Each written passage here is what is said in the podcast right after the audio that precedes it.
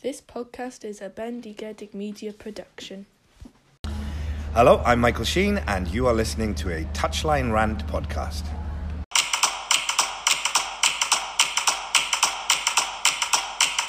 Euros with Luke and Mitch. Dun, dun, dun, dun. It's time to get your daily fix. Dun, dun, dun, dun. So go and grab yourself a coffee. Dun, dun, dun. Or maybe you prefer a cup of tea. Euros with Luke and Mitch. Dun, dun, dun, dun. And don't you know they don't cost a thing. Dun, dun, dun. So go on, give us a stream. It's the Daily Euro 21. Hello, everyone. It is Tuesday, the 22nd of June. It is Mitchell Gadd here with your latest uh, Daily Euro 2020 update. Oh, lots to talk about, eh? Lots to talk about. Um, Denmark. Oh, God. It's Denmark. This is. that's the one team. Obviously, we weren't going to play Belgium because they were going to win the group. But of the other three teams, as I said, one of the other shows, that Wales could end up playing, Denmark was the one it was the one thing we did not want to happen. Uh, we didn't want to happen, and they've got some momentum now. And they, in fairness, like the the Eriksen situation, things like that can go one or two ways, can't it? It can it can um, it can really break you as a side, or it can galvanise you. And it's done the latter for the Danes, isn't it? It's galvanised them, even against Belgium, they looked good in defeat. They played really well. They were really unlucky in that game, particularly first half. They absolutely outplayed the Belgians in the first half. And it was only two awesome team goals that undid them, really. They could have easily got something out of that game. And they just swept Russia aside, didn't they? They, uh, I mean, Russia started okay. They had a decent chance. It was a decent save from, uh, from Schmeichel early on but after that, oh God, it was they were they were sensational, weren't they? Uh, even people like Christensen chipping in, Maehle chipping in, Poulsen getting another goal, Damsgaard, who who became their youngest ever scorer.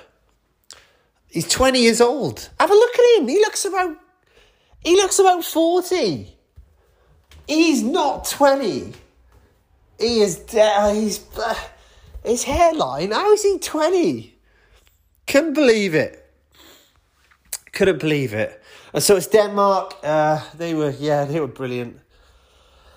Uh, I'm officially worried. Official, officially nervous. Um, we're not being allowed in. I said we Wales fans.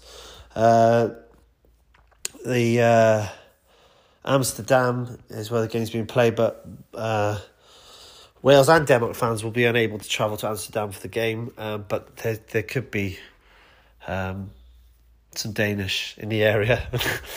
anyway, so I, I, I think we'll be outnumbered again. But who knows? We might respond to, you know, bit of adversity in that sense. I, I didn't really didn't want to play Denmark, and I'm I, I am worried. Uh, yeah. So they were good. Russia were poor. That was the side I, I would have wanted of the three. Uh, between them and Finland and Denmark, I'd have wanted Russia. They were poor. Uh, they're out.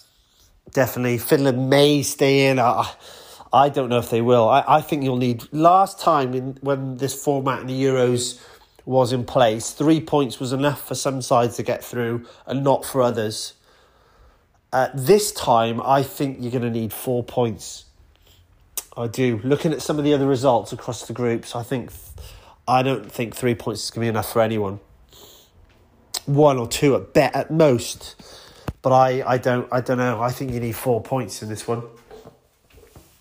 Um, so Russia are out. Finland possibly out as well. I think they might be. Uh, they were resolute against Belgium, but it, it was only a matter of time, wasn't it? it? It was only a matter of time, and Lukaku was on fire, and the De Bruyne Lukaku axis in full force. I mean, how about Belgium's sort of strength and depth? They they uh, made a whole host of changes. Doku comes in, he looks really good. Hazard looked pretty sharp, in fairness. Um, Trossard coming in, they got, you know, they made all those changes, but they still look really strong. And um, but Lukaku, obviously, is so key to what they do. It was quite telling that only it was, it was only Lukaku. I think it was uh, Courtois, makes one of the player maybe I think that outfield player that uh, besides Lukaku that that started from the who, who started the previous game um, against uh, against Denmark. So he's so important to them, and you can see he's just a, a striker in confidence. He's looking on for the golden boot, isn't he, for the tournament? The way he's got strength, he holds off the defenders. He's just he just looks a man in confidence, and he's supplying goals as well. Like the, the, the work rate he did for both goals against Denmark on the weekend was fantastic. Uh, so he's scoring, supplying. De is looking for him at the first chance he gets, and obviously someone like De Bruyne doesn't doesn't miss time a single pass. So it's uh, yeah, they're looking strong, and like I said, Finland were resolute, but it, it really you watched the game. It was a matter of time, wasn't it, till they scored, and uh, I was hoping, obviously because I didn't want Denmark uh, in the last 16 for Wales. I was hoping that Finland would hang on, but it, it, it never looked like they were going to see it out, to be honest. Uh, so, yeah, that was the really a um, big night in that group, obviously, to, to wrap things up. Um, and then in the other group, uh, we saw um, North Macedonia bow out. Um, Pandev had an awesome reception, didn't he? An absolutely fantastic sort of send off uh, in his last game for North Macedonia. It was great to see. It was uh, it was brilliant to see um, uh, the the reception he got. Uh, but the Danes they they marched on. Wijnaldum he's turned, he's a bit of a goal scoring machine for the Netherlands, isn't he? He's, he's, he's way more prolific for them than he is at kind of club level. He seems to be getting into the box way more than he does for Liverpool. Now, he, he, he, he used to be a far more attacking midfielder. Um, he's got quite a lot of goals for Newcastle as well, and in it, um, and before that in his club career. But it was it was uh, Klopp that kind of turned him into a much more holding midfield role. Um, but for the Netherlands, he seems to have a bit more license, doesn't he? Um, but you talk about strikers with confidence. Uh, Memphis Depay, um, new signing for Barcelona as well. He is, he's a man. He look, he looks, he looks. Got, as I said, he's got the swagger. He's a main man for for Holland for the Dutch. But they were comfortable. Victory to see them top Group C. Uh, yeah, and it was. Um, uh, but Goran Pandev, nice little bow out from him. And uh, North Macedonia, uh, shame they had a couple of goals chalked off, didn't they? Uh, that they didn't get another goal tonight or yesterday night. Uh, and then the other game, Austria v Ukraine, and oh, it was just dull, wasn't it? Absolutely dull. Ukraine was so poor. They were so bad. Uh, yeah, I just I've got nothing to say for for Ukraine. They were they were really really disappointing. They knew they needed to get something out of it. They well, they may again they may go through still on three points. They don't deserve to go through. I I I'll be surprised if they go through. Um. So yeah. Uh. I I don't know. I I've got nothing else really to say. Um. Nothing nothing to add to Ukraine's efforts, really. Uh, but Austria well with the win. They go through. Um, and uh, just because I've got nothing else to say about Ukraine, I'm going to list um, a few things that Austria is famous for. So it's capital of classical music. Uh, it's famous for castles, palaces, and cathedrals. It's got a giant uh, Ferris wheel. Um, the name of Austria derives from a Germanic word named Ostro, which means east. Uh, the Austrian flag is one of the oldest national flags in the world. Apparently, the sewing machine was invented by an Austrian, jo- Joseph Madersperger, and approximately a quarter of the population of Austria lives in Vienna. So, just a few facts for you there, Austria, and I'm doing that because uh, Ukraine was so poor. Um, moving on to tonight's games. we we go to tonight's games, uh, and it's Group D that f- that sort of climaxes, if you will, tonight. Climaxes. Um, it's Croatia v Scotland, and a Czech Republic v England, and um, Scotland. Billy Gilmour testing positive for coronavirus. Bit of a blow for them. Scotland. They've got to. They've got to win. I don't really fancy their chances. Croatia, although I said they're not the force that they were, they they still have, you know, they still have weapons that can hurt you, and um, you do wonder whether Scotland having to come out, whether that will leave them vulnerable on the break as well. I I, I don't know. It'll be interesting to see what happens. I really hope the Scots do it. Really would love to see them make the knockout stages. So everything crossed for them. Um, not making any predictions, obviously. I know how I'm going. And then England. Uh, talk of a few changes for Gareth Southgate. Might see Henderson, might see Maguire.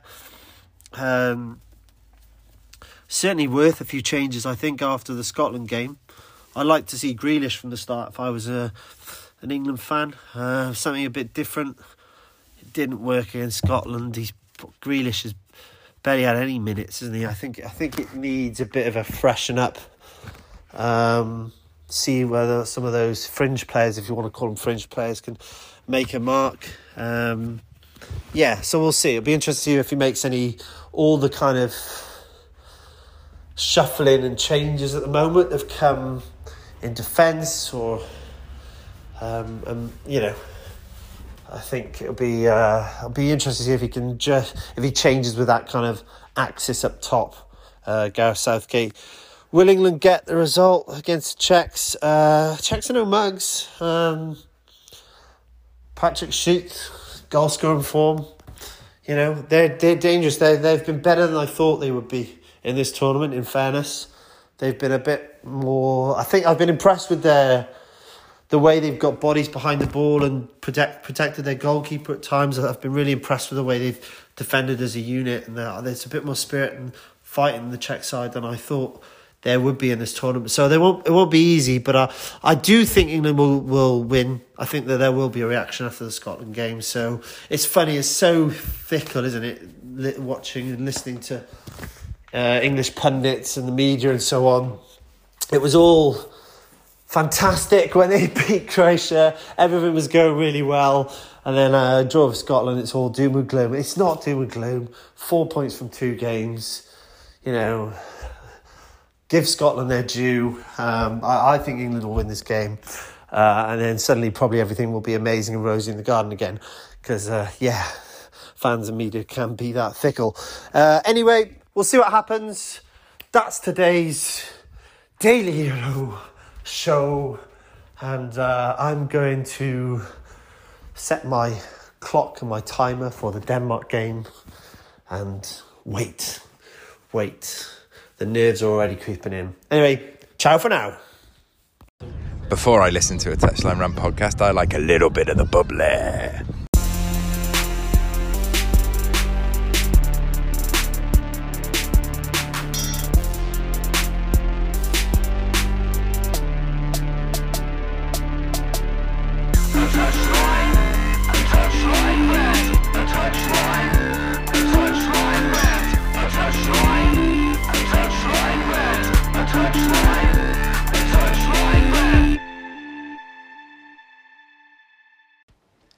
The podcast you just heard was made using Anchor. Ever thought about making your own podcast? Anchor makes it really easy for anyone to get started. It's a one stop shop for recording, hosting, and distributing podcasts, y'all. Best of all, it's 100% free. Sign up now at anchor.fm slash new. That's anchor.fm slash new to get started.